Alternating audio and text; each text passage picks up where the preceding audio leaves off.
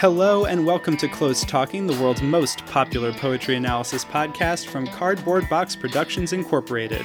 I am co host Jack Rossiter Munley, and with my good friend Connor McNamara Stratton, we read a poem, talk about the poem, and read the poem again.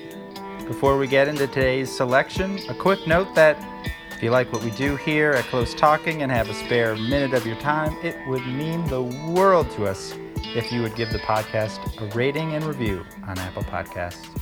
Those ratings and reviews help boost us up the algorithm and find new listeners. And if you have suggestions for future episodes or comments on this one, you can send us an email at closetalkingpoetry at gmail.com. And you can also find us on social media. On Twitter, the show is at Close Talking.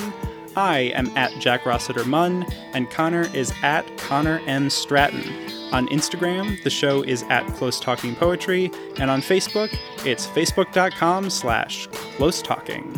We also have a website, closetalking.com, where you can find all the past episodes of the show, and Cardboard Box Productions has just launched a newsletter, Unboxed. And if you go to cardboardboxproductionsinc.com, you can subscribe for more behind the scenes stuff on Close Talking and all of the other literary and cultural history podcasts that Cardboard Box Productions makes on with the show.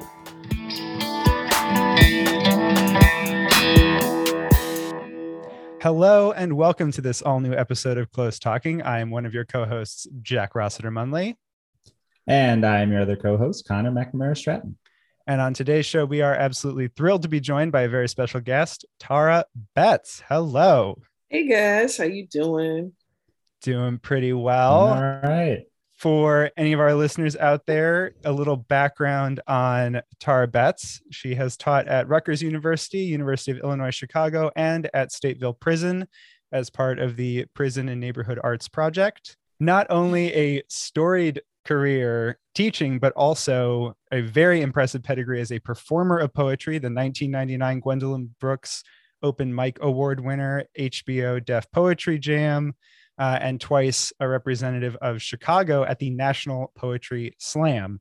And obviously, poetry on stage and on the page, because Tara Betts is widely published and anthologized. Collections include Arc and Hue, which came out from Willow Books in 2009, Break the Habit, which came out from Trio House Press in 2016, and co editor of The Beiging of America Personal Narratives About Being Mixed Race in the 21st Century and then a couple of anthologies that I just want to shout out, especially Ghost Fishing and Eco Justice Poetry Anthology, which included a poem.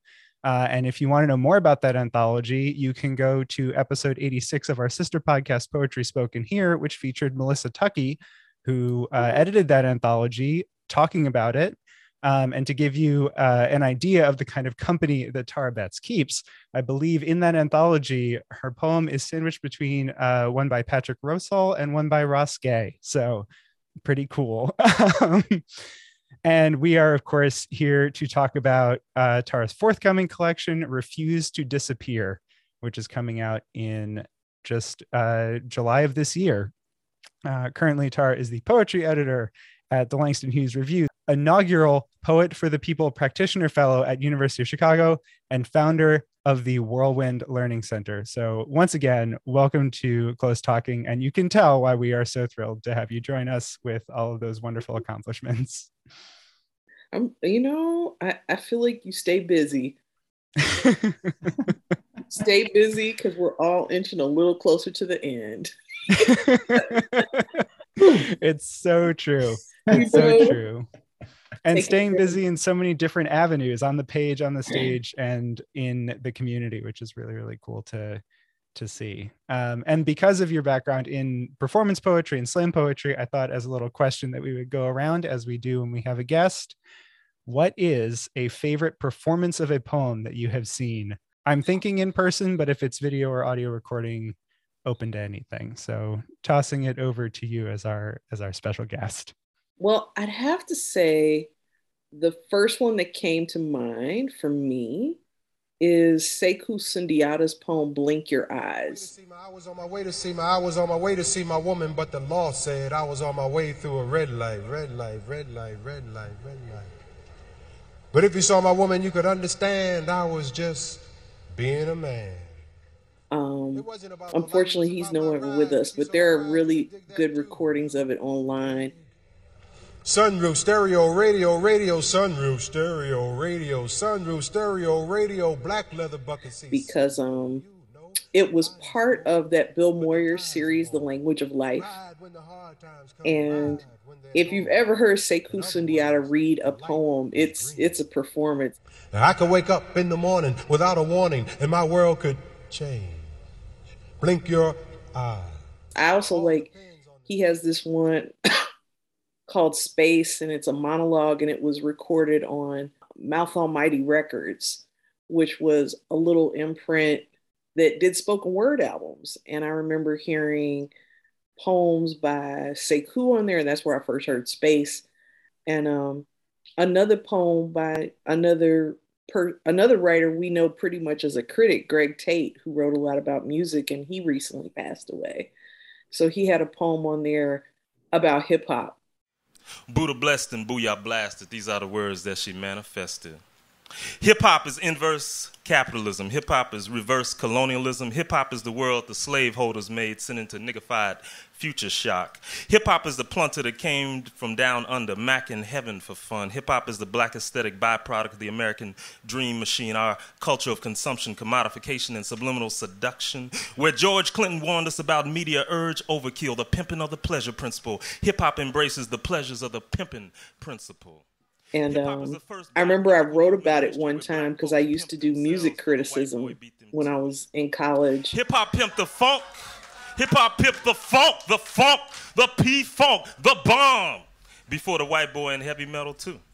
See, hip hop. and I mentioned the poem in it, and my editor was friends with Greg's mom. So one time she called the editor called me and she was with Greg's mom and she goes, oh yes you're the one who mentioned greg's poem. You know did not know his mother was like a former black panther and had done all of these things in her own right. And there's a book out about her now by jake ann jones and i was just like she was so sweet. She's just like somebody's mom. You know, you know, and then and then you go, oh wow, this is like a whole history and legacy of black voices in these two generations of the mom and the son you know and then he of course did the black rock coalition and burnt sugar and wrote really wonderful books like flyboy and the buttermilk. But greg sekou um, if i think of of women or other poets that really strike me in particular i think of um, uh, sonia sanchez's performance of her poem Stay on the Battlefield with Sweet Honey and the Rock.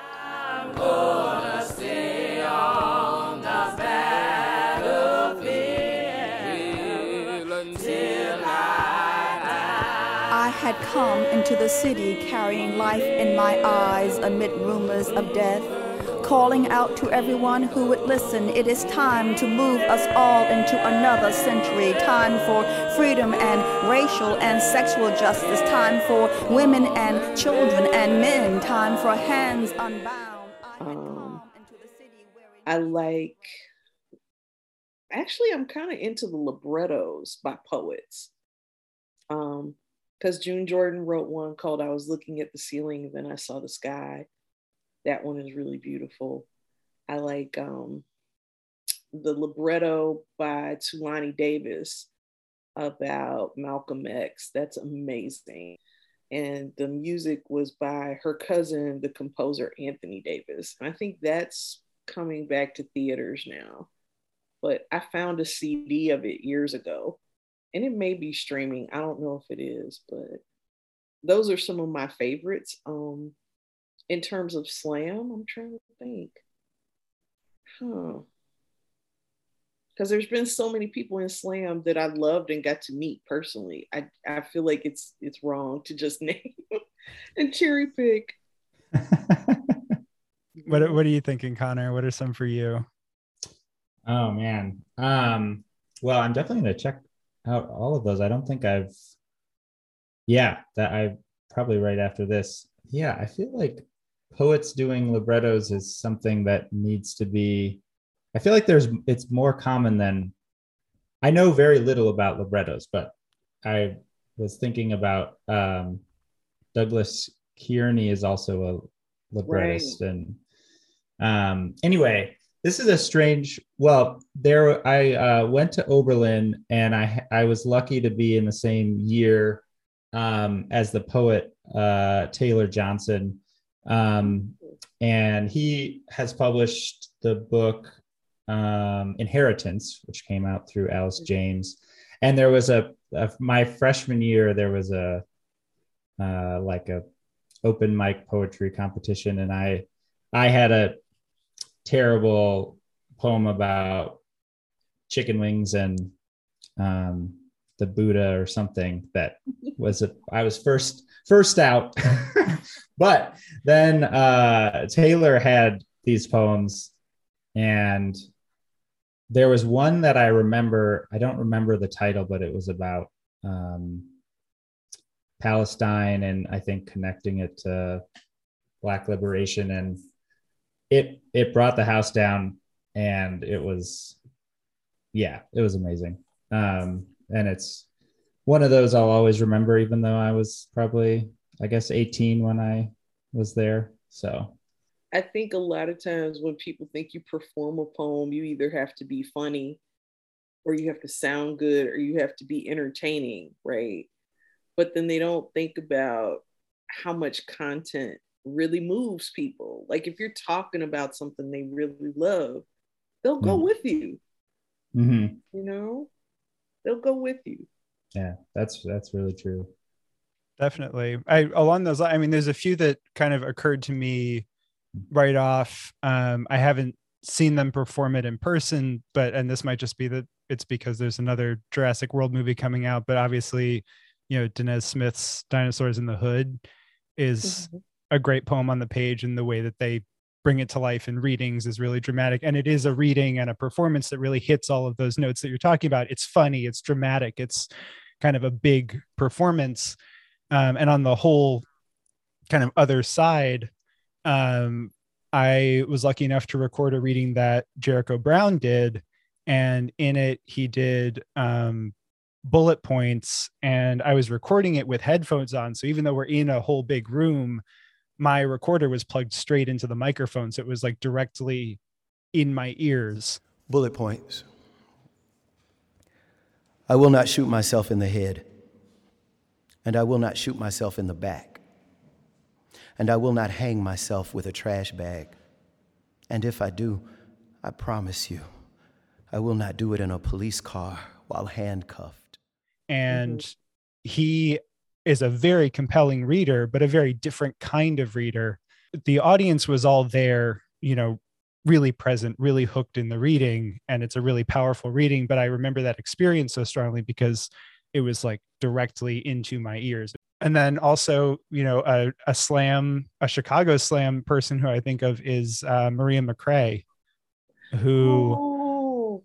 uh, yeah, is no longer uh, with us, but did incredible readings that mixed in singing and were you know many of them drew, drew from her own experience uh, in the military and serving in vietnam. And it was a really compelling mix of personal history with poetry with music with just a whole lot um, just really really incredible. You can have your army khakis. You can have your navy blue but here's another uniform I'll introduce to you. This uniform is different, the finest ever seen. The Germans called us devil dogs. The name is just Marine, Marine. We fought the war in Mexico, we fought at Belleau Woods. We fought a thousand places that no one thought we could. Our name is Holy Terror. Among the Viet Cong, a war fought bravely. A war some say was wrong. Marines, Marines. So, boys, here's a little tip I'll pass along to you. Just get yourself a good Marine, there's nothing she can do. And when I get to heaven, St. Peter I will tell, another Marine reporting, sir. I served my time in hell. What was it like? People keep asking me, is it a voyeuristic thrill you seek for free, or is it real concern when I stare thousand mile vacantly? Dead decades duet plus I now remember a numbed non-response, my only answer never and ever, no more the same, reliving the murdering shame. Long ago were Lady Death's decades, twice. There were brown brothers I helped ice. The facts of delayed stress and Edwin Starr continue to ask me, War, Maria, huh? What is it good for? Yeah, she was very, very kind to me. We used to both live in the same Rogers Park neighborhood, and we used to perform in a collective of women poets who did poems about menstruation. Oh, wow. And it was called that. The Empress Who Wears Red Clothes. So it was me, Maria, Mars Gamba Adisa, Sharon Powell, Anita Dakanai, and um, Marta Colazzo. And I think Sharon Sharon's still writing poems. She she actually won the Gwendolyn Brooks Award a couple years ago. But everybody else has gone on to other things or they're doing other stuff or creating other things. And but I do really wish I had like a book of Maria McCrae poems or just like a mm. CD of Maria's poems. Mm. I can send you a link to a, a recorded reading of hers. Uh, that. that. I have. Yeah, that that is a there's an episode. It's not amazing quality because I think it was just like a tape recorder at a microphone during a reading. Um, but an episode, as I mentioned, the poetry spoken here, our our sister podcast. Um, there's an archival recording that we had that we put out as an episode a while ago uh, of her. So I'll be sure to send that to you. On a funny note, I'll tell you a funny story because I don't want to be sad. Yeah. Maria and I had this thing because she would come to open mics every week. And we would usually be at Mental Graffiti, but we would see each other at so many other readings. We just had a thing where if we were sitting in different parts of the bar, and we saw a poem that was bad or we knew we were thinking the same thing about the poem we would start moving in this in this unison kind of fashion like there was an invisible thread between our heads so if the poem was bad and you saw me lean back and she's leaning towards me we're just doing this moving back and forth. Like the invisible thread is working. oh my gosh. We wouldn't like talk bad about people or like boo them or anything, but you'd be like, yeah, that poem was bad. you would know. And I, I don't think I've had anybody I could do that with since since she wasn't at readings anymore. Hmm. But that was so funny. That's beautiful. Absolutely love that. Oh my goodness. Uh, that's great. Ah, that's amazing. Incredible. Well, I can assure you that uh, Connor and I probably do something similar if we ended up in that situation, but absolutely none of that was going on as we uh, read through Refuse to Disappear because it is uh, an all hits, no skips uh, compilation of poems uh, and we are here to talk about. Well, we'll we'll have one poem as our jumping off point, but we'll talk about the whole collection a little bit. Um, but yeah, let's get into it with uh, small illuminations. I don't know if there's anything you want to say to introduce the poem, or just jump right in. Um, we can jump right in. I'm cool with that. I mean, yeah, I, I hope the poem speaks for itself. You know, I wrote it after while I was teaching at Stateville Prison, so I mean, that's a big part of what informs it, but I want to get into it. Let's do it. Let's, let's do, it. do, it. Let's get into it. Let's hear uh let's hear the poem. So, here we go. Small illuminations. 1. Albert is a gentle tower. His arms arched over tabletop like bridge beams or girders. Even if he does not understand everything he reads, he smiles like a good kid, like the kid he probably was 30 some years ago when he was in the wrong car with the wrong people at the wrong time that he will never get back. Two, the attention to detail borders on flawless, unscuffed white sneakers, perfected lined fades tucked under precisely folded scullies, immaculate with what you got as a clean, hard fought pride. Three, one week, I bring crisp folders, a bundle of sharpened pencils with full pink erasers, round and soft as a doll's blush. They rub away small errors, clearing smudges from a page like an actual correction. Four, look for Albert's easy grin first when I walk into the concrete block classroom, locked in the education building, relieved that the broken window denies the cold like a plea. One brother in blues with thermal sleeves peeking out of the dull faded ocean of cloth arching over his torso. A cellmate hands me the slightly worn, safeguarded, staple bound book of poems, the signature resolute and matching letters of a poet's name who strolled into prison like a mother without fear of any child. Margaret Burroughs, more than a decade since she left the cell of her body. I clutch her poems, knowing how they passed from her hands like a prayer. We both smile, small illuminations in a dark hell. When the cellmate says, Albert wanted you to have this, he got transferred. He knew you'd keep it safe. Thank you. Thank you. So you mentioned that that poem you wrote during your time teaching in in prisons. Mm-hmm. Um, it it sounds like it's based on an actual experience, a, a particular experience. I mean, um, is that the case? It is. Albert was a real person in my class, and he has since been released. I'm happy to say. Um, That's great. And he's doing all right. You know, um, I can't say the same for everybody who has been incarcerated during COVID.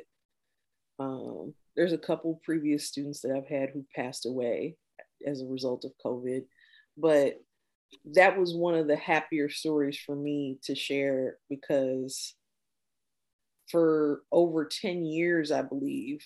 It was for a long time, for years and years. Margaret Burroughs, Dr. Margaret Burroughs, who founded the DuSable Museum and the Southside Community Arts Center here in Chicago, which is one of the surviving, it may be the only surviving WPA project that's still in its original building, and people go to visit that building. Um, because of its Bauhaus architecture still. And wow. it's directly across the street from where she used to live. So if you're on that block, it's definitely a part of Chicago's South Side history if you know who Margaret Burroughs is. But that was part of her mission too. It wasn't just being a cultural, uh, a preserver of the culture of Black people, it was also about what about our our people that are locked up who are still inside and who's there to be supportive of them. So the organization pnap that i was teaching the class through was kind of started and inspired by dr burroughs and for me as somebody growing up in the midwest and knowing who she was reading some of her poems seeing some of her visual art you know, it felt really like an honor to kind of walk in her footsteps that way and be given a book that she actually signed. So, yeah, sometimes real life will give you the poem. You don't have to look for it super hard, but you have to bring the art to it and not just bring the reportage of the event. Absolutely. For folks who maybe don't know that much about Margaret Burroughs, um, and you touched on a couple of the things that that she did and some of, of what she was about, but maybe a little bit more detail about who she was, because we have listeners not only from all over the U.S. but also internationally who, you know, the more the more the word about Margaret Burroughs can spread, the better. And unfortunately, her her biography is out of print. She did do an autobiography, so I have a copy of it because it's one of those books that if you're in the right place at the right time, you can snag one or you can find it on the internet. Um, I do not remember the exact title for it, but if you look for Margaret T.G. Burroughs online and put biography, it'll probably pop up. Um, there's a more recent biography by another woman named Mary Ann Cain called Southside Venus, which I think it offers a nice chronology of her life and a lot of these things that she accomplished. But it's not the same as hearing it in Dr. Burroughs' voice, you know. Um, and for those, and for anybody who's listening, if you've never heard of the DuSable Museum, in a lot of ways, that museum is the precursor to Black history museums all over the country. It's one of the original ones, if not the first one. And I would dare say, you know, I think it's a precursor for what we have with the Smithsonian in DC now, you know. And she raised money for that. First, she had it in her house, and she just gradually grew her collection and people would come and visit and schools started to come visit and then she said oh my gosh we need a space. And she hustled and got a space. Um, and it's so ironic because the campus where the museum is at was like it's kind of like it looks like it's part of the park in washington park. I think it was an abandoned police station and she hustled in politics to get the building and then they kind of refurbished and built it up. so you know you think about that now it's like hmm. mm. I mean, it's, with Black Lives Matter and everything, you're just like, and what the police mean in the Black community. I'm like, it's almost kind of funny. I, I mean, it makes Connor and I talked about the poem, Could We Please Give the Police Departments to the Grandmothers? And that is like the literal embodiment of that, right? Mm-hmm. Like, take over the police station and turn it into in that poem i think she calls for them to turn into love temples and like yeah sure. that's that's what that museum is you know oh, i think we need spaces where everybody's history is a little bit more in line with the actual stories of what have happened to people mm. you know because we think about it it's not just you know we always pick on the dead white men but i'm like okay where are the stories about indigenous people, Asian people, Latino people, gay people, trans people. You know, like we're just now starting to scratch the surface of that in a way that's a little more mainstream than just people doing it in their little pockets where they see themselves. This poem is part of a project, the Unbarred Poetics Project, which is trying to share more stories and share more realities around incarceration through poetry and also through filmmaking um, right. I don't know if there's anything you want to say about that project, this poem's place in it, the other poets who are involved, and kind of what that project is all about. Well, I mean, I saw there was an opportunity to kind of share. You know, I'm always trying to think how can we put poetry into public spaces, and because the truth is, is like most of the time people aren't going to read a poetry book. I teach right. college classes all the time, and I'll have college students who want to be poets. They've never read a, a full poetry book from beginning to end, even though they're still cheaper than most novels you buy in hardcover. you yeah. just can't get people to read a whole book of poems. So, I mean, early on in my my writing career, I was thinking about that. Like, okay, that's why I'll do the open mics and the slams. But then I started thinking, you know, how do you just put them in places like art installations and performances and you know sometimes i would have my students as a project put a poem on a bookmark and then go into a bookstore and stick it into a book. You know just doing crazy stuff to be like we're going to insert this in places like guerrilla poets. And i think there's something to be said for that because poetry isn't always looked at like it's marketable, or if it is, it's marketed because you're under 30, or you've touched on a current events angle that people are excited about. And I, I just think there are places for poems because they do something to your heart, they do something to the way you think. And we don't live in a culture that really promotes that either. We have a long ways to go. So envisioningjustice.org is where it's at, but I, I really wanted to work with the filmmaker that I ended up collaborating with, David Weathersby. He's done a couple of amazing documentaries. Uh, one of them is the Debauchery Ball, where he documents this party. It's an underground party Um, Kahari actually runs it, one of the poets in the project, Kahari B. And um, in it, he started it as a birthday party for himself. It always has a secret location. No one knows where it is. They play lots of house music. You can show up in any state of clothing that you so it's very it's very like sexy and body that way um some people do like bondage stuff where they they learn how to tie the ropes and stuff like that but it's really just a big house party and they have a great time i've never been i'm probably going to wear lots of clothes if i go but it's you know so david did this beautiful documentary where he documents the party and how the party got started and why people go. Um and then he's done a couple others the color of art and he just he has one that's called it's different in chicago.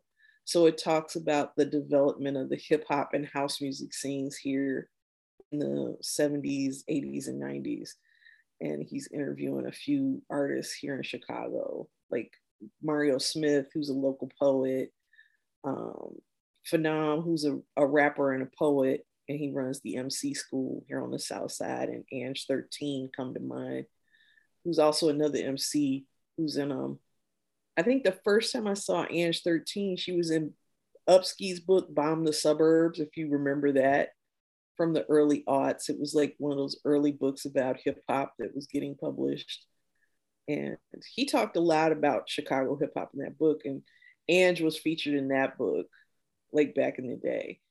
Um, so I was really excited. I said, "Ooh, David really gets telling stories about Chicago." And I wanted to work with an artist who had that and had a really good cinematic eye. So I said, look, there's this grant opportunity, and I just got a nonprofit maybe we can make this project happen and I can start to build grant history for Whirlwind Learning Center. So he says, okay, what do you need? He's like, I don't, you know, at first he was wobbling, like, I don't know if I need any money. I'm like, you always need money. So, so I said, send me your supply list. I'll write up the budget. You tell me if you want to, you know, go forward with it. So I wrote, I wrote up the grant and we got the grant. So, awesome. so then I was like, okay, David, I'm going to pay you. We got to find poets.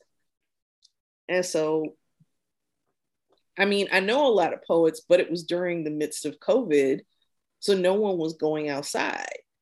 So we had to plan a lot of outdoor shoots. Um, I think mine is the only one that's not in a big vacant space because we got we were just running out of places outdoors to shoot and I felt bad for I said David just come to my house and shoot. So my video is basically in my book room, which mm-hmm. is a dining room with a big table crowded, and the dining room is just wall to wall books, except for where there's a window, and I have plants all over the window. So he's just like, "Oh yeah, we could shoot in here." I said, "Are you sure it's a mess?" He goes, "No, we can shoot in here." it looks really good in the video. It does, yeah. It looks great. I've, I've been thinking about making notes because there's one shot where he focuses just on the bookshelf where I have poetry anthologies. And I hmm. haven't made notes to be like, these are all the books on that shelf. that would be cool. That would but, be very um, cool. But it was really cool because to work with him and to get Kahari and Sierra and Damon Williams doing the voice of Devon Terrell's poem, who is still currently incarcerated at Stateville. Like mm to talk about these different angles like what does it mean to be far away from your loved ones what does it mean to know what incarceration has done to your family and your community but now people can make millions of dollars at marijuana dispensaries and what does it mean when people look at your community like it's a cost benefit analysis like how much money can we make per person if this happens instead of looking at you as a person like that that that was the kernel of what I wanted to get at in this project and get people writing about it and talking about it. Absolutely. Um, thank you for that. And thinking about what you were saying about the different angles of um, incarceration and getting people writing about that, and it's the the the rates of of incarceration in this country are um, astronomical compared to other places. Um, and it's also um, someone was talking about how in the 1800s, I think there was a town, and they used to have in the U.S. and they used to have a, the jail. It was in the middle of the town, basically, mm-hmm. um, and now and it, and it sort of served a social function to kind of um, like you know if you know if you do bad you'll get thrown in this jail or something like that um, and now when you think about where prisons are located in the country they're very very far removed um, from society. And it's it's it's you know it's you it's always a very long drive to get there. And you know um it's it truly is uh, a different way of just kind of abandoning whole groups of people and kind of removing them from society um, so it makes a lot of sense what sort of that that kernel of the project you were talking about in terms of starting the conversation um, and getting the different angles of it. Um, and yeah, and I was thinking about that in terms of of this poem, um, which I I just really love, and it also I don't know, it makes me think too of the other thing that you said about the guerrilla poetry because it's this wonderful story that you tell in the poem of of Albert. And like you know it begins with this description kind of of you know who he is and his impeccable fashion um and his and then this kind of you know the encounter with uh bringing the folders um you know and we get the scene of the of the teaching and then at the end it's it's albert has has uh left the book for you and is kind of um, I don't know. It it made me think of the kind of the slipping the the poem into mm-hmm. um, you know a bookmark in a in a book or something like that. Um, and the fact that that's kind of the moment where the story ends in the poem. Um, I don't know. It was it, it's it's beautiful and powerful. Um, and I have a lot of questions about it, but I, I was curious, like I was, if there's a kind of, I don't know, when you were when you were writing this poem, like, um, I don't know the the kinds of the connections with poetry and like the care like Albert's sort of um, relationship to poetry, and then also that and incarceration. I'm just it's not like a Jack's very good at asking um, sort of questions that sound like questions. Um, I, I, just have a lot of random things that I'm connecting in my head, and I'm yeah, and I'm, I'm curious if you have thoughts about that. Sorry, yeah. I think it's hard sometimes to kind of if you've never been in a prison to kind of spell out some of those things, like, and and you may get some even if they seem really simple, like you, you mentioned the part about the immaculate fashion. And I think part of that is is sometimes people you want like like it almost feels like if you've ever seen Fresh Dressed, the hip hop documentary, and they talk about what it meant, you know, or if you've been in, or if you're old school, you talked about being clean, like you wanted everything to pop and be crisp and be just right. Like I think there's a lot of that sensibility, even though they're in uniforms and they don't get to wear their own clothes or they get, you know, stuff that sometimes it's a little bit beat up.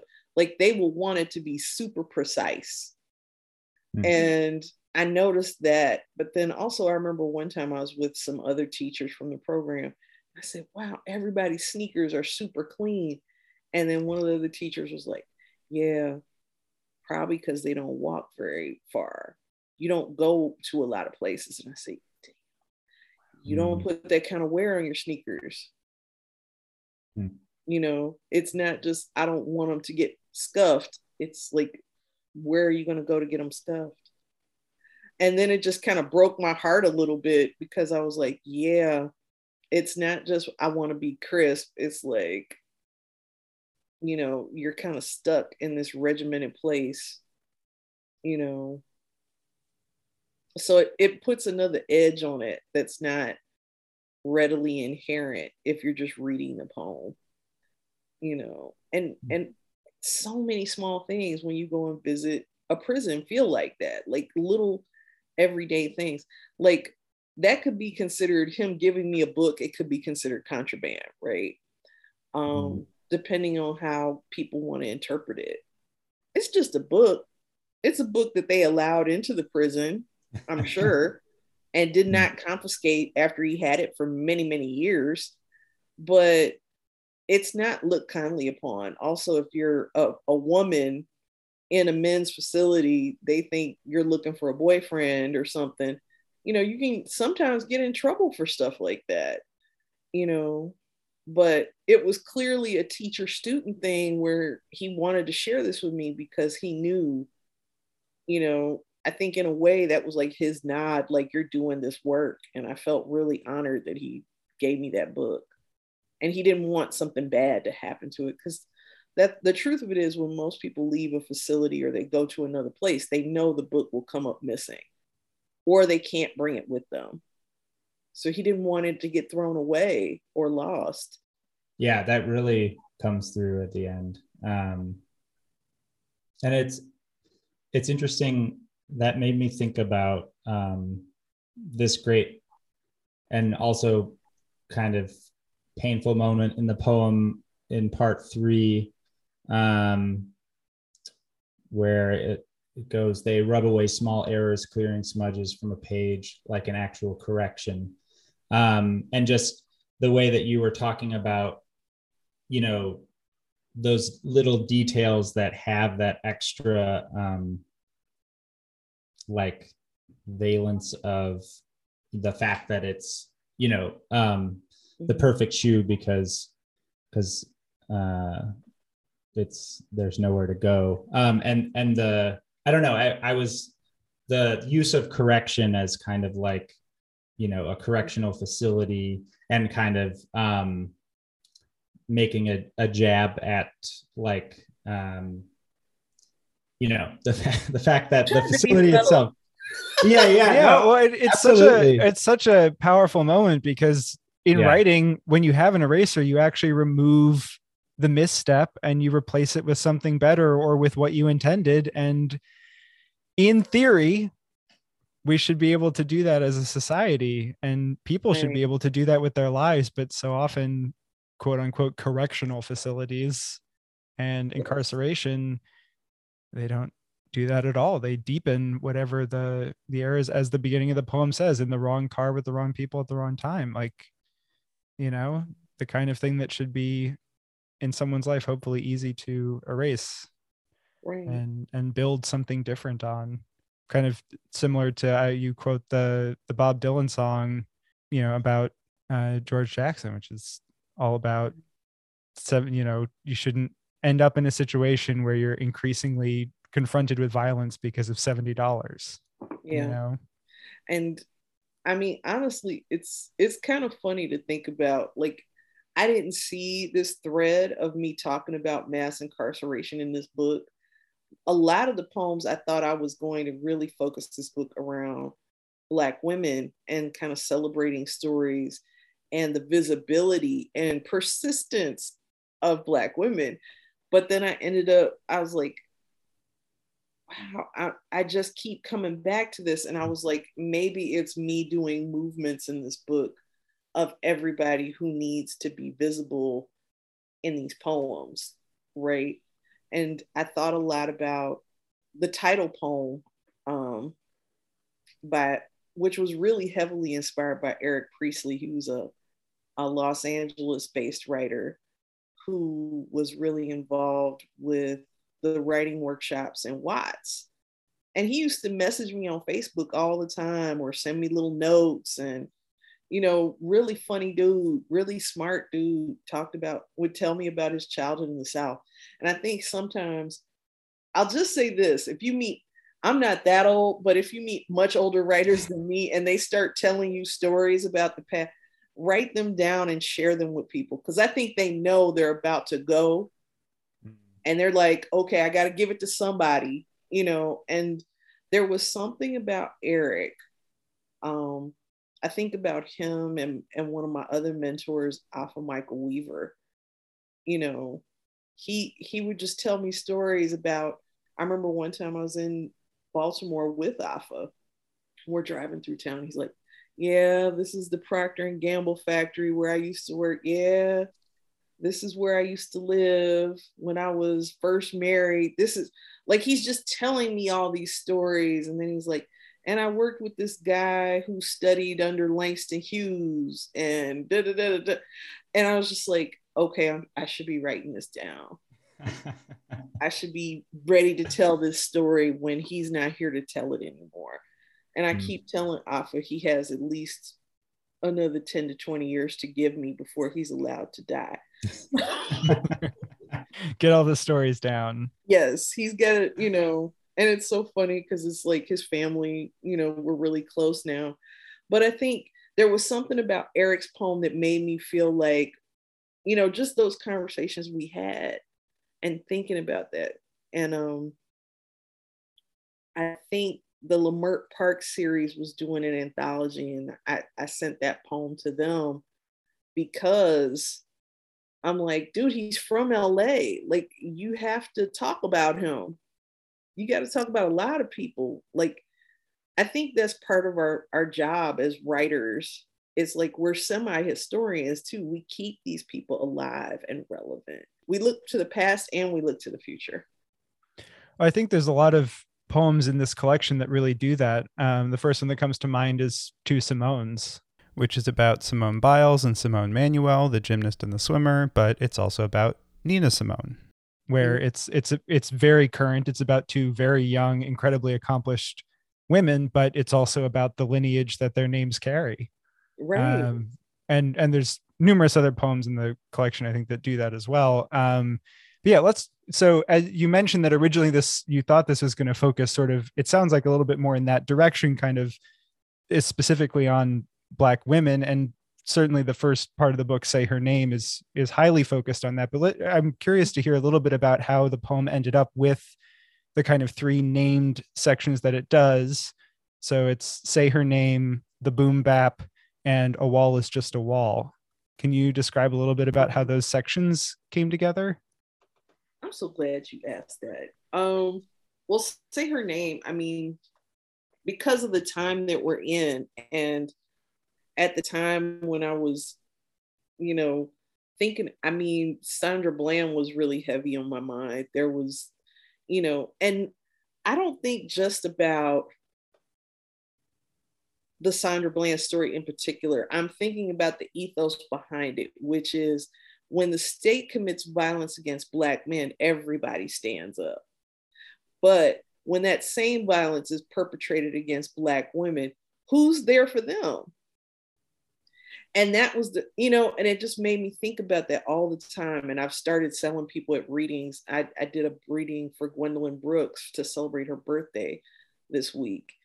And um, one of the things that I said was, I said, Black women show up for everybody show up for everybody, not just your kids, not just your husband, not just your family, but in terms of the activist work that they have done that has changed America. Black women show up for everybody. If it wasn't for Black women, the feminist movement would not be what it is in America. And some of the conversations that we've had would not be the same. The civil rights movement would not exist, which has influenced every other movement that we've had in America. And God forbid if it's a queer black woman, you know, it's like they've been there for everything. And it just makes me ask, I said, okay, so if you've showed up for everybody else, when is it when is it somebody else's turn to show up for you? And I, I think about that question a lot. Like, not that you have to have reciprocity for everything in this life, but it's kind of like that quote that James Baldwin shared with Angela Davis in that letter that's at the beginning of her book, If They Come in the Morning. You know, it's like if you don't say anything when they picked up the first group of people in the morning, they and then they pick up this group, they pick up this group and that group. So who's gonna stand up for you when they finally show up at your house? And I think that's the kind of ethos I'm pulling on too, you know, is thinking about you can't just expect one group to save you all the time. You can't expect for there to be a messianic figure. We all have a role in doing something. I think that's why I don't just write poems. I don't just teach, you know, I mean, and I've really tried to encourage a lot of my former students to to to have a fuller life, to look at your life as a full and dynamic force where you do different things. It's hard and I do believe in self care and you got to rest and you got to take care of yourself.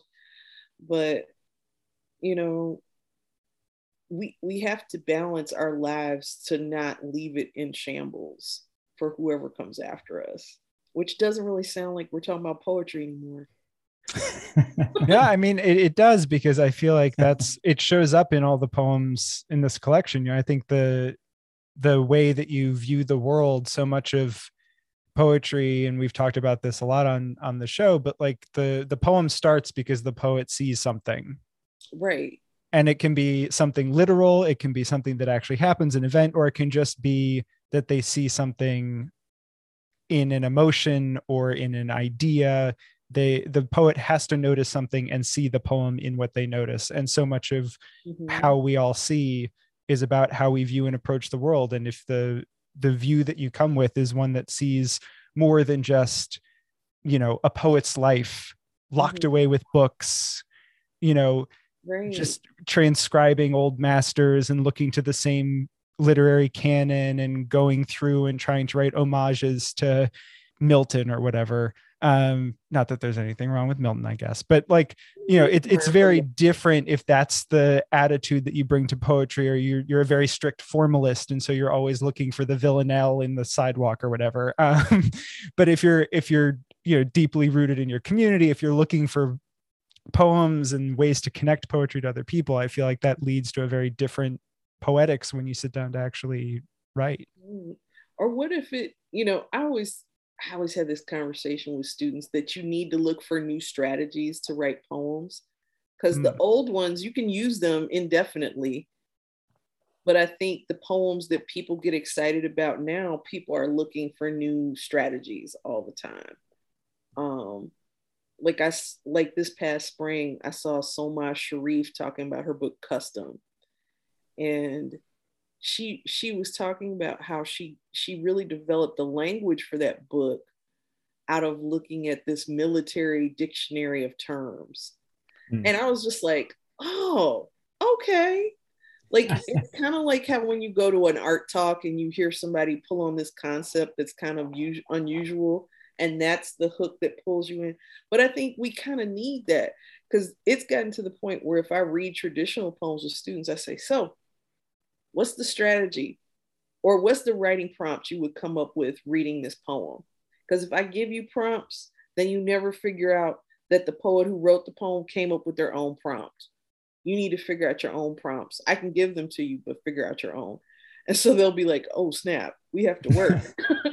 or like, I had this one classroom at DePaul University here in Chicago. I was teaching there. And we had these two big, beautiful picture windows.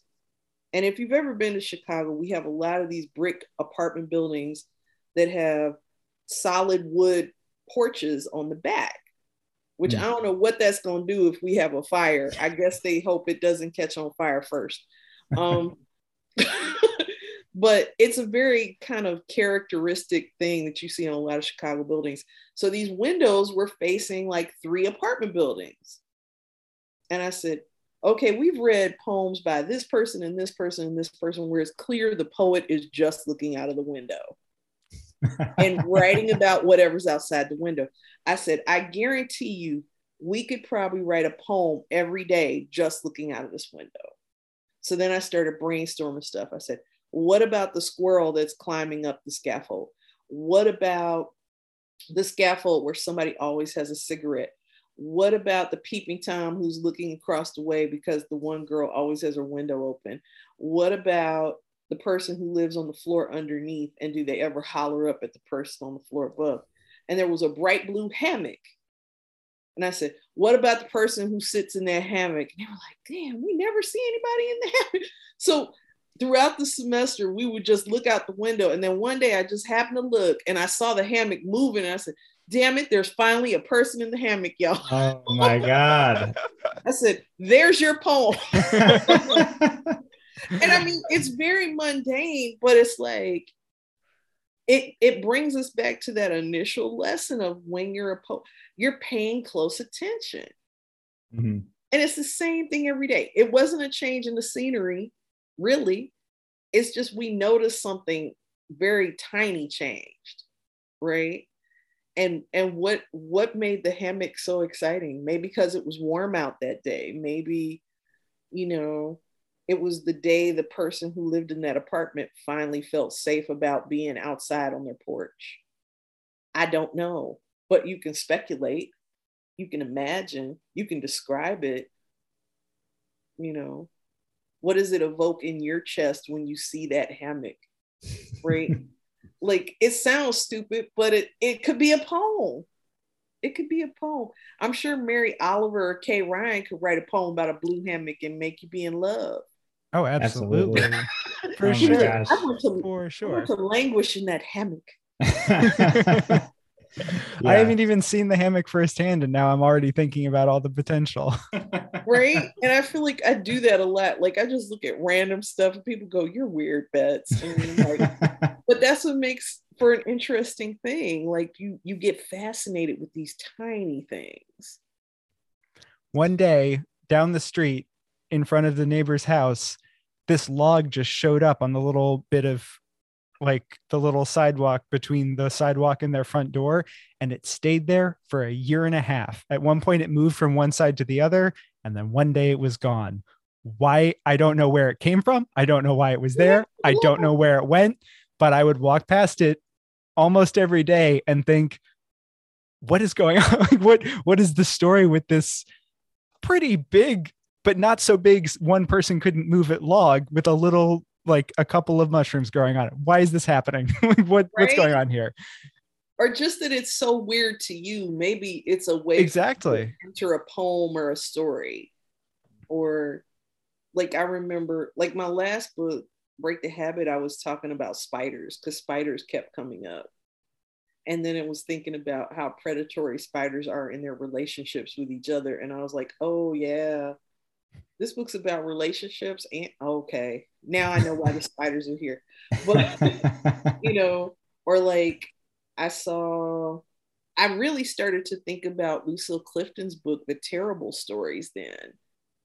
Um because she actually had a fox that showed up on her porch every day at the same time and so the fox kind of became a recurring idea for her and so then I said, okay, the spiders are my fox. They're my fox. And I just ran with it, you know.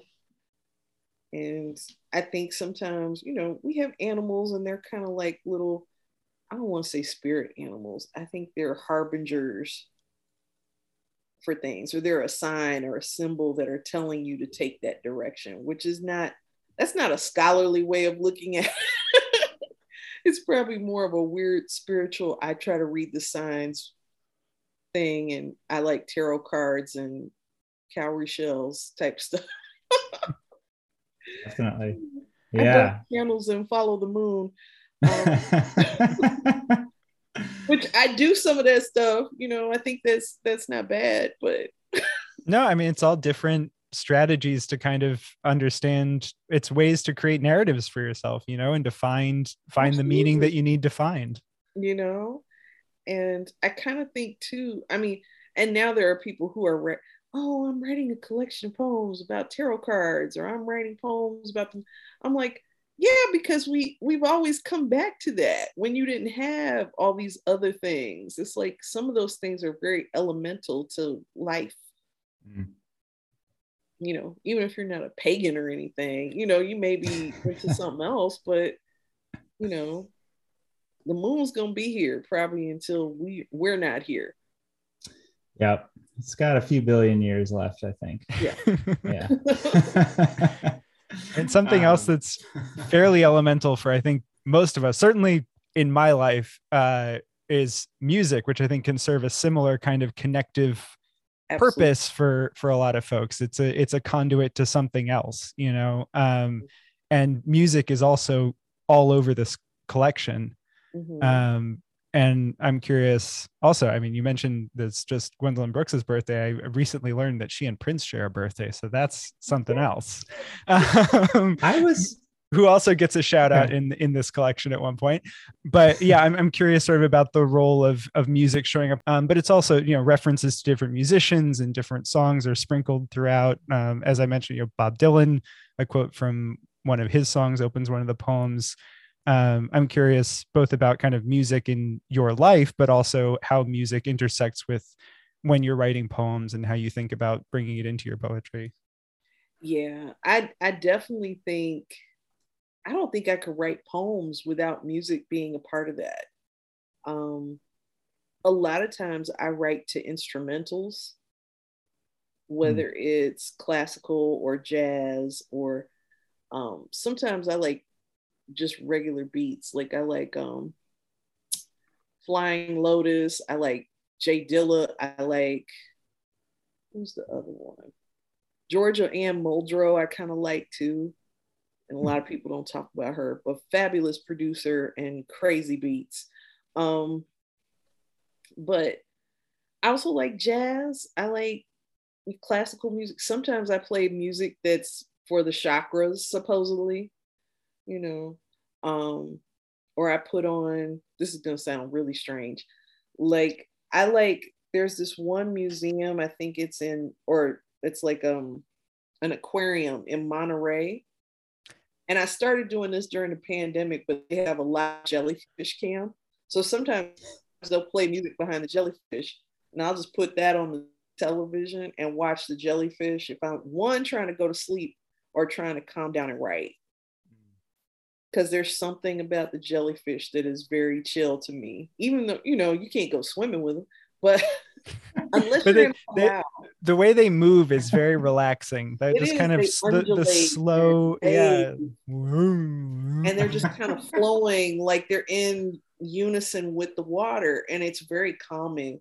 But that brings me to the other, like one of the other things I really love is this daydreaming about things we we want to do, right? Like so, the jellyfish also remind me of the jellyfish in Palau, which is very close to the Philippines.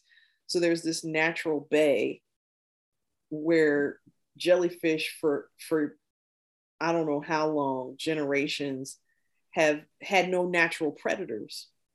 So they have no stingers. So people go scuba diving with these jellyfish that don't exist anywhere in the world except in Palau. And I was just like, oh, I want to swim with the jellyfish. Wow. So That's I dream amazing. about that sometimes too. But I think the music is also kind of like that that flow of the jellyfish. Like it's gonna take you somewhere. Whether it's an emotional tenor or you start to see some image in your head, or it takes you back to a spot where you heard it, or it's another language that kind of captures in shorthand what you were feeling at a particular time. So yeah music does it for me you know and it makes you think about poetry in a different way too. I did this talk where i was talking with another writer and podcast host and we were talking he i said you know sometimes i think about when poets get up to read and I, I would write down the poems that they read at the reading because they don't always read in order in the book. They may jump around they may have a theme and i'm like what are they doing? And i said sometimes it would hit me like a playlist or a mixtape what they were doing. He goes you really do think about poems like their music. I said because they kind of are. They're their own language that way. They're their own songs and especially when you're performing or when it's live the way that a band puts together a set list for a concert is so in many cases it's very curated or it's curated to a degree and then they're kind of feeling out the energy of the audience about where to go right. leaving a little bit of space for that and the sequencing is so important. Um, but that's also, I mean, that can be a consideration in books, obviously, um, and collections. And I'm we started with small illuminations. I'm curious a little bit about where that falls in the collection because it felt like there was a very strong sequence going on with it felt to me like kind of a three poem sequence because there's priest the pit bull which is about a dog uh, a pit bull and kind of going beyond just the appearance of a pit bull because there's so much negative uh, press on pit bulls even though they're by and large just delightful. And then it's small illuminations and then clear plastic bag which kind of gets into some of the details of contraband or what's allowed what's not allowed and why in uh in yeah. prisons and things. And i was curious sort of how you thought about sequencing in this collection maybe even specifically how small illuminations ended up in that sequence. Well i definitely think clear plastic bag was going to be right after that poem because to me you know it's like you kind of see some of the things that are in the bag in small illuminations but it's about what pulling things out of that bag does more so than what's in the bag but i said you know what? I just think it's so weird that people carry these plastic bags. Like again following the jellyfish the thing that just seems odd or following that blue hammock or whatever. And I was like, why do we got to carry these plans?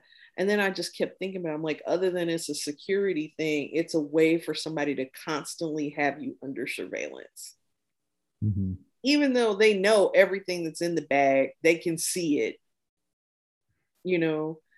And sometimes even that's not enough because they will take out your stuff, search everything. They'll search what's written on the page, search and see if the gate pass has the number of pencils you are allowed to bring in that day you know? And i get it. Sometimes there are things you need to have a safeguard but then sometimes that policing goes a little bit further because people are exercising a certain amount of control.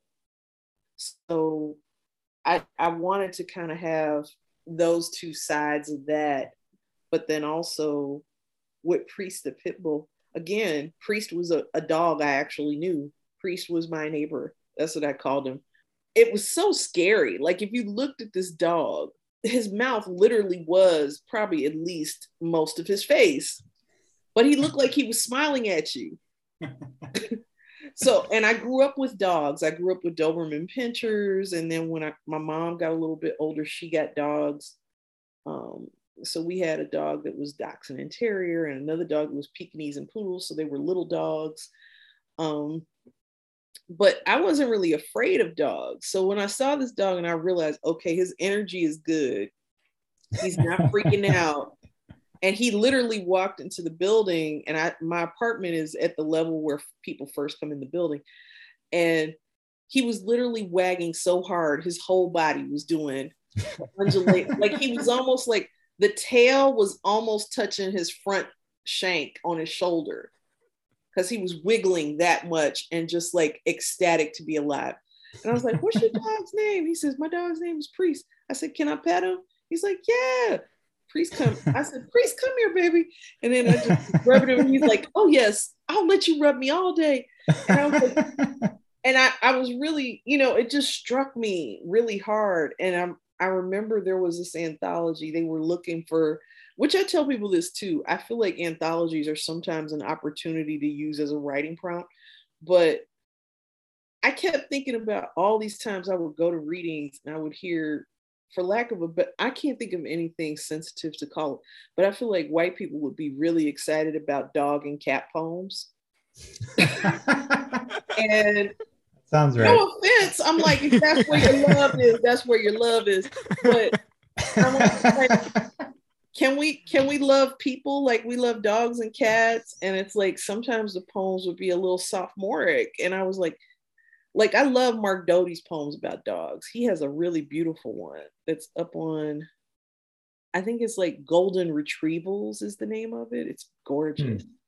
And I'm like, if you can't write a dog poem like that, don't don't mess with it. Don't, it, you know.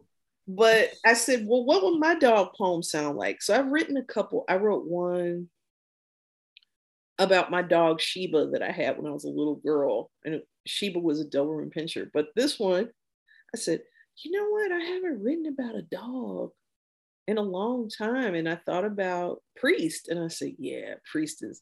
His name is Priest. So first off, he's got to be in a poem because he's got a cool name, you know. It's a great name. right and then I thought of, you know, Ron O'Neal and Superfly. I thought of, you know, how not just we criminalize these dogs, but we criminalize people all the time. Mm-hmm. And people will have more empathy for the dog than they would a human being. And that's kind of problematic to me. And I was like, well, maybe I can subtly sneak that thread in here, you know. And I think about I don't know if you guys watch. I watch a lot of silly internet videos too. Can you tell? um, right there with you. so there was one where this. It was a black woman. You don't see her in the screen except you see her hand where she reaches to pet the dog. But she and this was after I had written the poem, published the poem. But she gives the dog the lecture, and it's like her version of the talk, which you know, they did a whole episode of Blackish about the talk, like how do you, you know, tell your black child how to talk when the police pull them over, or how do you deal with race, or how do you deal with sexism or homophobia, and you have that talk with your kids, right? She's having the talk with her pit bull. So all you see is this dog sit down in front of her, and he's happy to be alive. His mouth is open, and she was like, "Look, people aren't going to treat you like these stupid little poodles. You have to act right when you go out in the world. and then she's like, and I will do my best to make sure you make it to your third birthday. Go get your things. We're gonna go to doggy daycare. And then he like runs off to go get his little leash.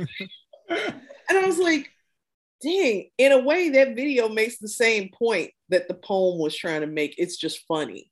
Mm-hmm. And I think sometimes I'm I'm straddling with that. Like I don't think I'm a comedian. I don't think I'm going to be a TikTok star.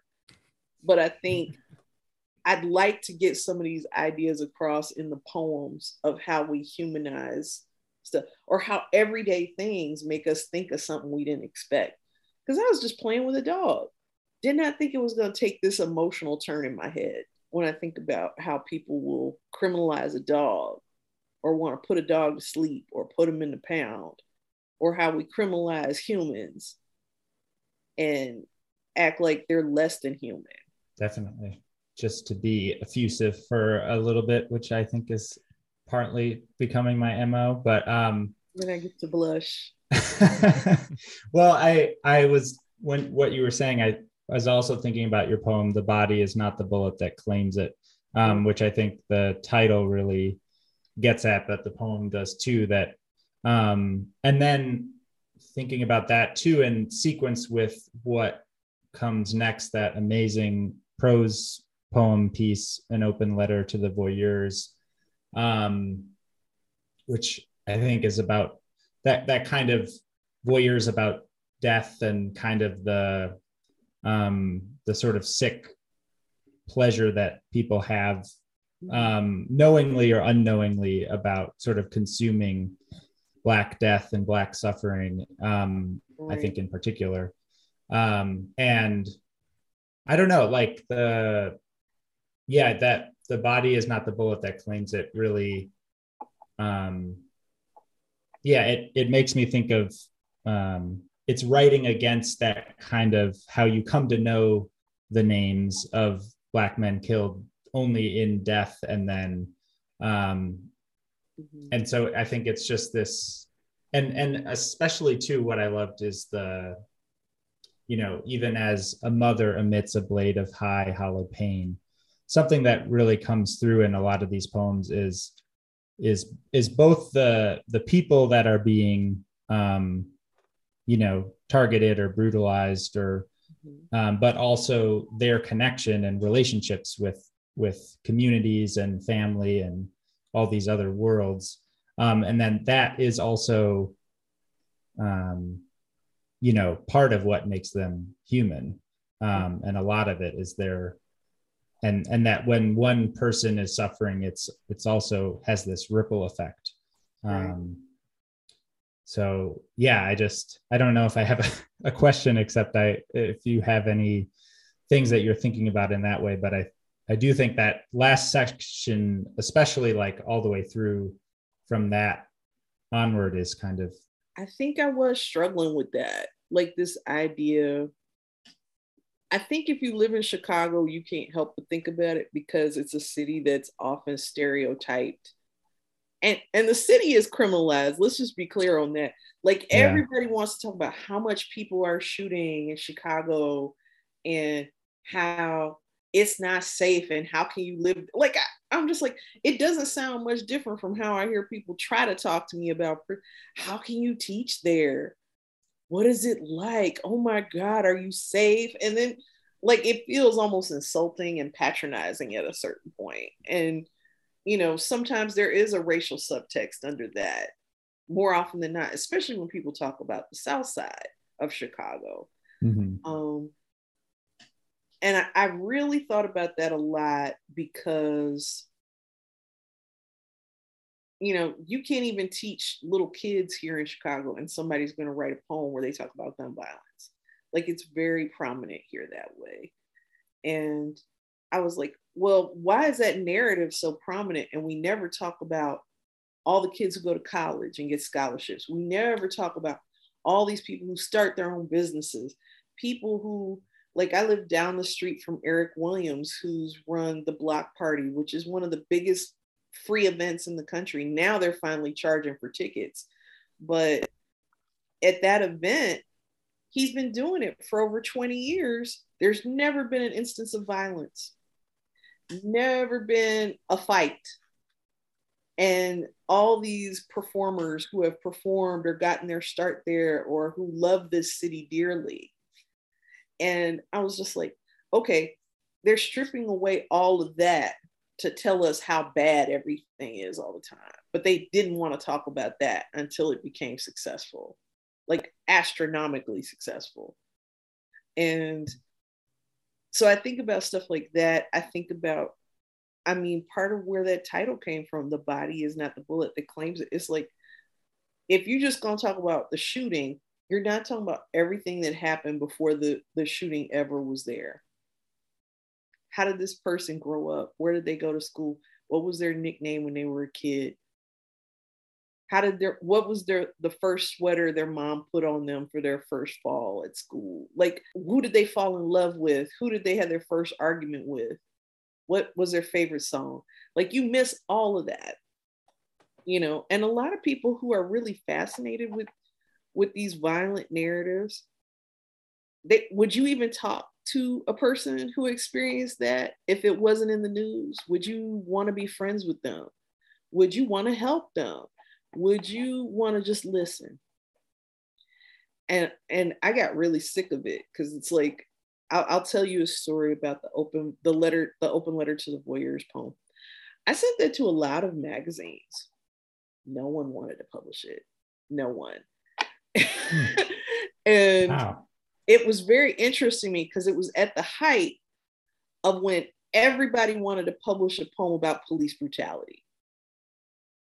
And that was mm-hmm. part of the reason why I wrote it because there were people who've never seen a police officer apprehend someone, never been pulled over, never been shot at, and they wanted to tell me how I, I won't say who it was, but it was somebody who was teaching at a university and their spouse was teaching at a university and these were not black people but they were like talking about how they were working on this project about a book um, of people who were victims of police violence and how this was a current news hook that they thought was very important to talk about and they can't see my air quotes on the podcast but i'm really being I have some snark behind that because the, the tone of the conversation was, oh, we're going to follow this hook that everybody's on right now.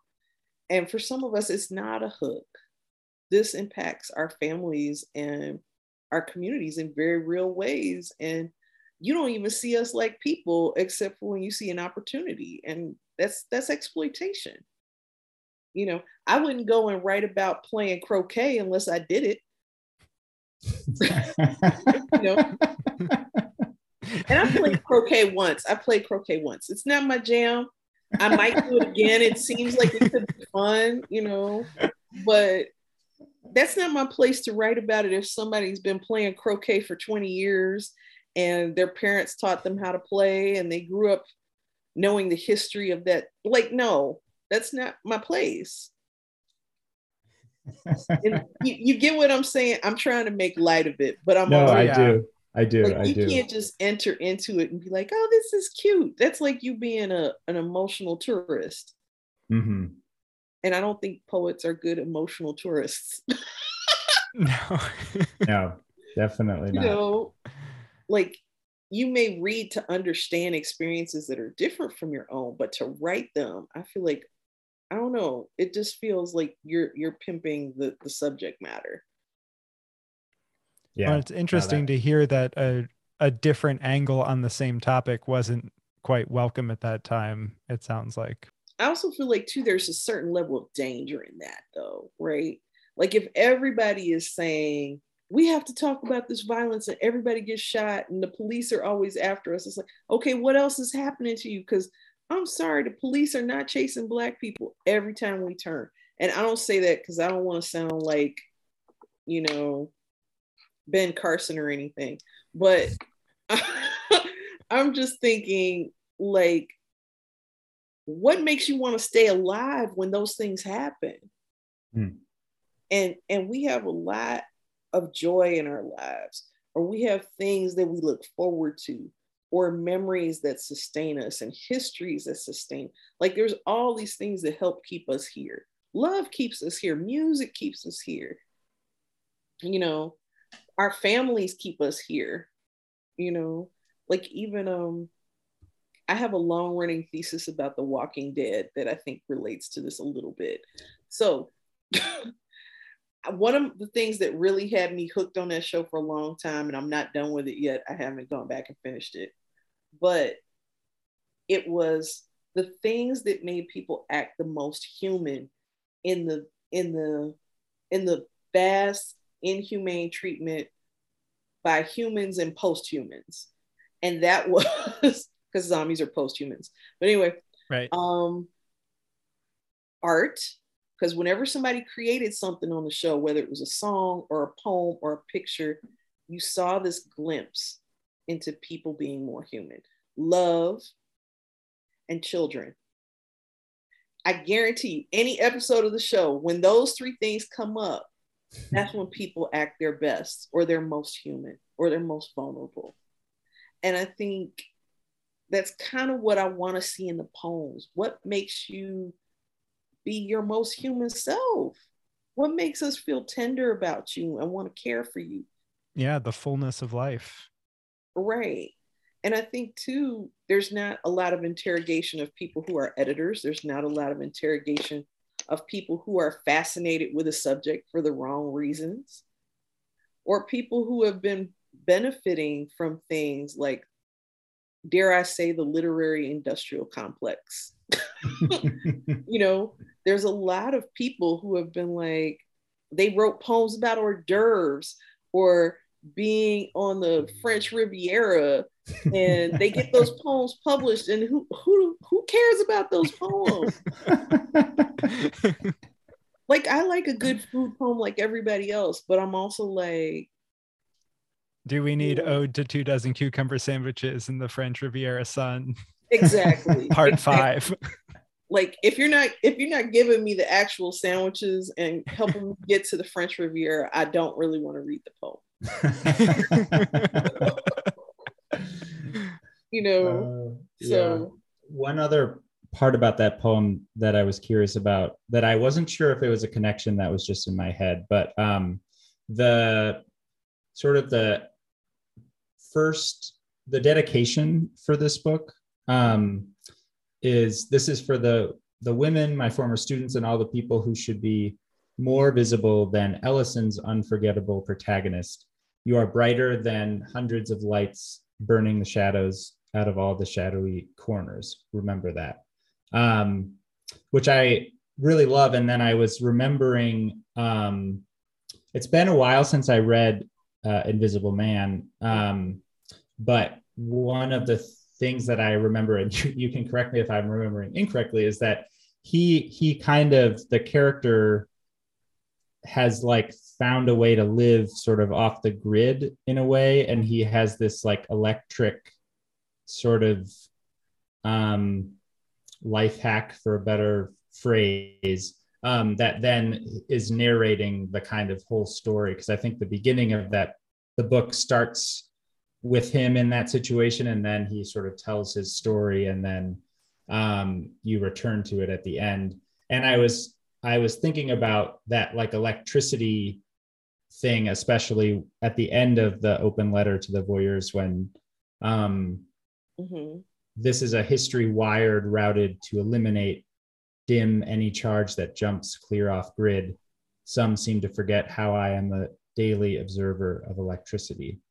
Um, and yeah, I just was curious if I don't know if you could talk about that if there is any connection. you know, it wasn't an intentional connection, but I like it. Okay. um, I know when I wrote the, the dedication, it was well after the book was done. And I was really thinking, who do I want to dedicate this book to? Um, because my first, sadly enough, my first two books were dedicated to relatives who passed away. So mm. I said, okay, I don't want to you know, I do think about Ntozake Shange said I regularly have moments where I visit with the dead, but I was like, not today. Um, and I kept thinking about what's the most brilliant image in Black writing that keeps coming back to me. So I immediately thought of that room with all the light bulbs that's in the beginning of Invisible Man and our protagonist who decides he's going to remove himself from everything and create his own light in this little pocket of space that no one is thinking about. And I think I think sometimes we do that, right? If you're a little bit subversive, you try to create spaces that are in in um kind of either like the subterranean or in the shadows or in the background of these larger spaces to to create something new to create something fresh to be who you are so there's that but i was also like why do we have to create our own light why can't we just be in the, the sun why can't we be connected to other people so i was like you're brighter than that and i just kind of was thinking of that idea and i said how can i say that as simply as possible in a way that if you haven't read invisible man somehow it makes sense so I was thinking that from the beginning. But in terms of the poem, um, Open Letter to the Voyeurs, I wrote that at a totally different time. And I do think there's a certain kind of electricity, there's a certain kind of vibrance we see in people. Some people, you know, they're walking around, they're just kind of dim, they're down, or they're just really repressed and they're always holding back. And I was like, I'm always looking for the person who's like, yeah, I'm here. I am going to a, and you can be silent and do that. Like I had a poet who was in my class at Northwestern this past quarter, and probably the quietest poet in the room. But he would get on that page and he would just say something, and then slowly over the semester, I would see him do stuff like he might giggle, or he would do something like, and I knew I said he's got it. He's got that little mischief in him, and I like it. Even if he never says anything, I know it's there and I think we fight our whole lives to keep that. We fight for that because, you know, it's kind of like David Foster Wallace talking about this is water. And after a while, the tedium of your life just grinds you down, and you have to make a decision about whether or not you're going to go with that grinding. And I think that's one of the things I try to encourage, like through writing, through reading, is like you got to keep your spark alive. And I didn't want to say that and be, you know, that could be hokey. That could be a little greeting cardish. And I think just thinking of when you think about the order of circuitry and you think about how it's systemic. What hmm. if you have an electricity that cannot be routed through a system? Like a thunderbolt, or rather, lightning. Lightning can't be routed through a system. Or if you happen to, I don't know, rub against something and then you create a blue spark and you shock somebody, that's not regulated. It's not in a system.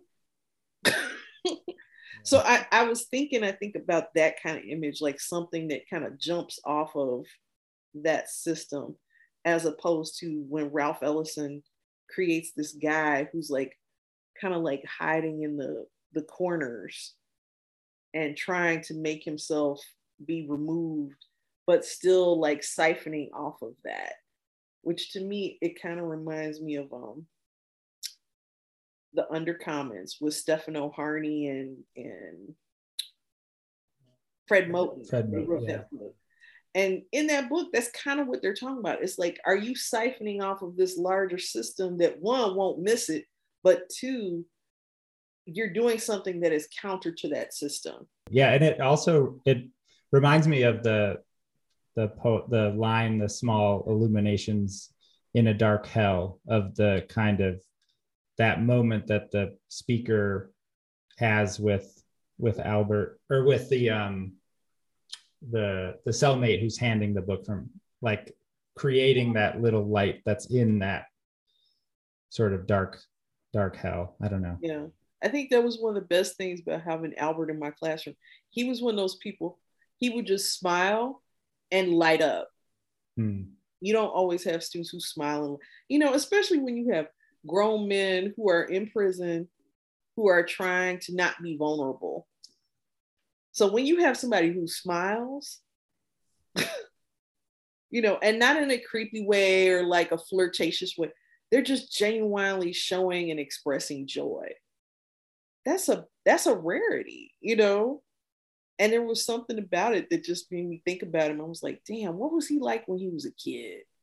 Hmm you know and i think that was the kernel of the poem you know just great he had a great smile like if i notice somebody is opening up in that way and it feels natural instead of like you know they're trying to run game or or just kiss your butt you know because even if he didn't know an answer in class and i think i even kind of say that in the poem he didn't know an answer I knew he didn't know because he would do this smile. He'd just be like, and I'd be like, okay, Albert. Listen, somebody want to help him out? Or are you thinking it might be this? And then he'd be like, yeah, okay, I'll go with that.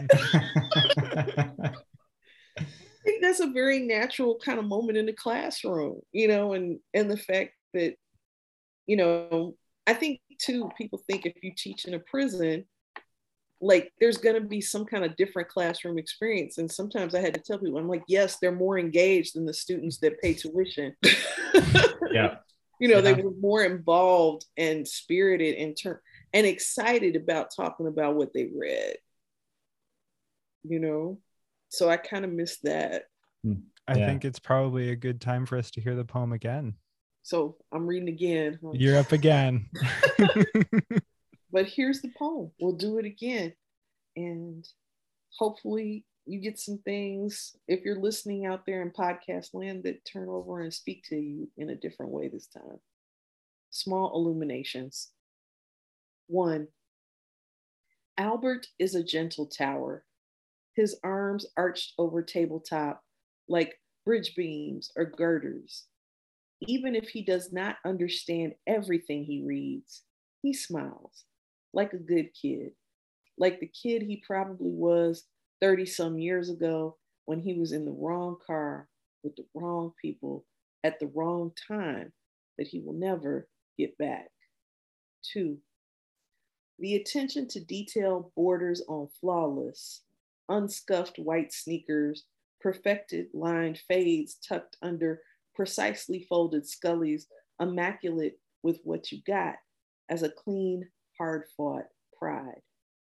Three, one week I bring crisp folders, a bundle of sharpened pencils with full pink erasers, round and soft as a doll's blush. They rub away small errors, clearing smudges from a page like an actual correction. I look for Albert's easy grin first when I walk into the concrete block classroom, locked in the education building, relieved that the broken window denies the cold like a plea. One brother in blues with thermal sleeves peeking out of the dull faded ocean of cloth arching over his torso. A cellmate hands me the slightly worn, safeguarded, staple bound book of poems the signature resolute and matching letters of a poet's name who strolled into prison like a mother without fear of any child. Margaret Burroughs, more than a decade since she left the cell of her body. I clutch her poems knowing how they passed from her hands like a prayer. We both smile, small illuminations in a dark hell. When the cellmate says, Albert wanted you to have this. He got transferred. He knew you'd keep it safe. Thank you so much. Yeah. Thank you. Thank And thank you for joining us. And that poem, of course, is from the very soon to be released collection Refuse to Disappear, which is coming out on July 1st. You got to get it. You have to get it. You got to get It's- it. It's the only choice you can make. If you've listened to this podcast, you know at a very, very low volume at the beginning, you uh, agreed via secret audio contract that by listening to the podcast, you have to go get a copy of the book. So We learned a lot, talked about a lot of books, and I made you laugh a little bit because humor is medicine. Absolutely. Um, before we let you go, we obviously Connor and I at the end of shows share some recommendations for reading, watching, listening, sometimes all three. Um, is there anything that you would like to recommend to listeners? Something that's really uh, getting you going at the moment? I want to watch the documentary Fantastic Fungi because I do believe nature documentaries are a gateway to poems. Um, I always recommend Lucille Clifton uh, as one of my former teachers, but also just like a master poet who wrote about everything. I'm about to read Destiny Birdsong's novel, and she's a wonderful poet. Negotiations is a great book of poems. Here is, dang, I didn't know it was over here. So this is the Florence Tate book I mentioned. It's sometimes farm girls become revolutionaries. So it was Greg Tate's mom with Jake Ann Jones. So that would probably be one of my recommendations if you like a history nonfiction book. I also want to read because I try to mix it up a little bit. There's this novel called Search by Michelle Huneven. So it's about this group, this small town, and they have to interview pa- a new pastor for their church. And this writer starts to learn things about herself in the process of, of interviewing these candidates to find a new pastor for her church. And I was just like, oh my God, that sounds so interesting. And normally I don't read stuff like that, but I was like, I kind of like it. Because one, I grew up in a small town. And two, it just sounds like it could get very spicy in places that you didn't expect. um, I am definitely looking at, there's a cookbook that I'm excited about. Um, maybe because Juneteenth is coming up, but uh, Jubilee by Toni Tipton Martin. So I am reading poems. Like I have a huge stack of poetry books that I'm working through. Um, I always go back to Blacks by Gwendolyn Brooks. It's like a poetry Bible for me. Album wise, a lot of Georgia Ann Muldrow, Mary J. Blige, because I've been writing 411 poems, but she also came out with a new album and she's working on a memoir. So I'm I'm really interested in writing about her. There's something about maybe because we're about the same age and we're both Capricorns. That's awesome. Yeah. That's a great set of recommendations. It's fun. I try to keep it keep it light, keep it fun.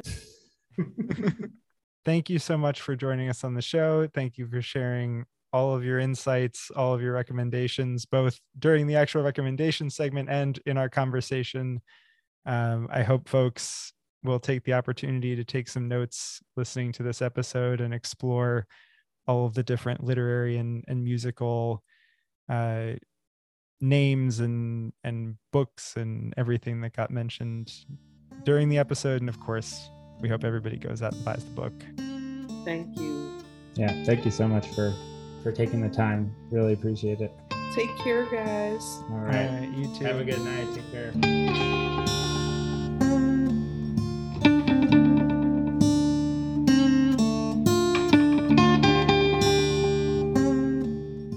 Right, Connor. Uh oh. Uh oh, indeed.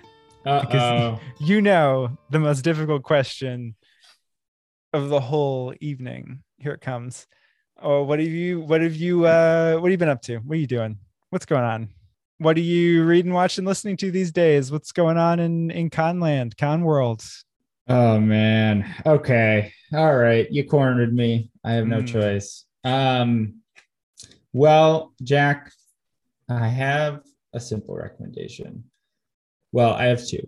The first is, of course, Refuse to Disappear, Tara Betts. It's really, really good. Highly recommend it.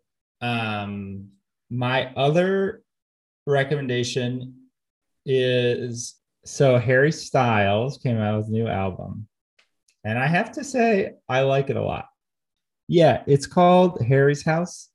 And yeah, I don't know. There's something about, I feel like it was happening in his last album where he's just got a good, you know, he's just grooving, but like, he's got like a kind of sensuality that's good, like that watermelon sugar song. And there's a lot of that in this one. As it was is probably the one that's been on the, the radio a lot. Um, but that's great. Then also Daylight is also a great song. Um, but then he's also got these songs, you know, music for a sushi restaurant. And like that's literally what he says, and he's just like music for a sushi restaurant. And there's like horns that are just bopping about, and it's like it's a little funky. Um, I feel like he talks about fruit a lot, and that's good. Um, but I don't good. know. Yeah, it's just like, yeah, I just I I like the whole album, uh, and I I um, yeah, I recommend it. Harry's House, Harry Styles. Nice. I got to check that out. I admit I've been very bad about keeping up with his music. I'm basically kind of staying aware of like what he does.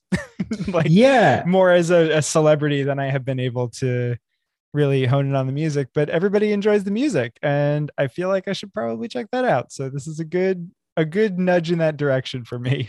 Yeah, because he's you know he, he obviously started with One Direction, and obviously I love One Direction. Um, but it is you know it's like pop pop. It's like you know it's it's it's like industry made pop, and you know they do it really well. But since he's kind of done his own thing, I feel like he's he's um I don't know he's like come into uh, I don't know. He's like figuring out his his voice that he wants to do, and I have to say, I like it. Nice. Um, and he always has a fun fashion, and he looks like he's happy to be in the world, and that's nice. So I would love to be invited to Harry's house, is all I'm saying. Harry Styles, if you would like to invite me, I will go. Okay. You could meet Olivia Wilde. oh, yeah. Well, I do love Olivia Wilde. Wait, she was on House, Har- Harry's house. oh my goodness. Full circle. Do you think he's secretly solving impossible to solve medical mysteries? Do you think that her name could become Olivia Wilde Styles? Oh my God. Wait, Wild Styles? Yeah. Holy. What if he changed his name too? What if they both changed to being the Wild Styles is? Oh my god. I'm Okay. Harry Wildstyles. I love that. Well, Jack, um, okay, I've I've confessed my love of Harry Styles. So now I turn it to you. What are you watching, listening to, reading? Um, what are some recommendations? All right, here we go. Watching, finally catching up on the TV series of What We Do in the Shadows, which is Ooh. based off of the Taika Waititi and Jermaine Clement film from 2014 about a group of housemate vampires in Wellington, New Zealand, except this is about housemate vampires on Staten Island, uh, which I love. It's Wow. it's great. It's hilarious. It's exactly the same kind of tone as the movie, which I also really enjoyed. Uh, and yeah, funny, witty, lots of good, weird vampire humor. I'm very into it. Loving what we do in the shadows. Um, just a, a good slice of fun. There's an episode where one of the vampires, Laszlo, goes, uh, he, it turns out, didn't pay for a room in Los Angeles that he rented from Jim the Vampire, played by Mark Hamill, also known as Luke Skywalker in Star Wars. and so rather than pay his debt or deal with the situation, he scampers off and goes undercover. And there's a running thread in the episode where when he put part of his disguise is basically blue jeans and a toothpick so that he's like unrecognizable as a human. He looks exactly like himself and he still talks like himself. Um, but he goes by the name Jackie Daytona. And there's a running joke in the episode that when he has the toothpick in, no one can recognize him. like literally the guy doesn't recognize him. And then when he takes his toothpick out, he's like, Oh my God, it's you. Um, but he's like, he claims he's from Arizona, but he still talks like Laszlo. He's like, I'm Jackie Daytona. and like you know you talk all weird in European. He's like, this is how we talk in Arizona, because he's claiming he's from Arizona. Um, Wow. but it's just a bunch of great, weird, absurd stuff like that, and it's just a lot of fun. Reading, I am reading the book "Defund Fear: Safety Without Policing Prisons and Punishment" by Zach Norris, which had a different title, I believe, when it was in hardcover, um, but it is now out in paperback under the title "Defund Fear." And it's a really great book that tells a lot of different stories that all kind of make the point that our current air quotes justice system uh, is not actually based around justice. It's based around punishment and fear. And that is kind of carried out through the current apparatus of increasingly militarized policing and the ever growing prison industrial complex. And reading the collection from Tara Betts that we were talking about and talking with her, um, it's it sort of builds on on a lot of that reading that I've been doing. And yeah, the book is right. When you talk to most people about criminal justice, as we call it, a lot of their answers are about punishment and about their own fear. And they're not about a community safety perspective. Um, and this book does a really, really good job kind of breaking down not only the current apparatus, but also the way of thinking that created it and maintains it.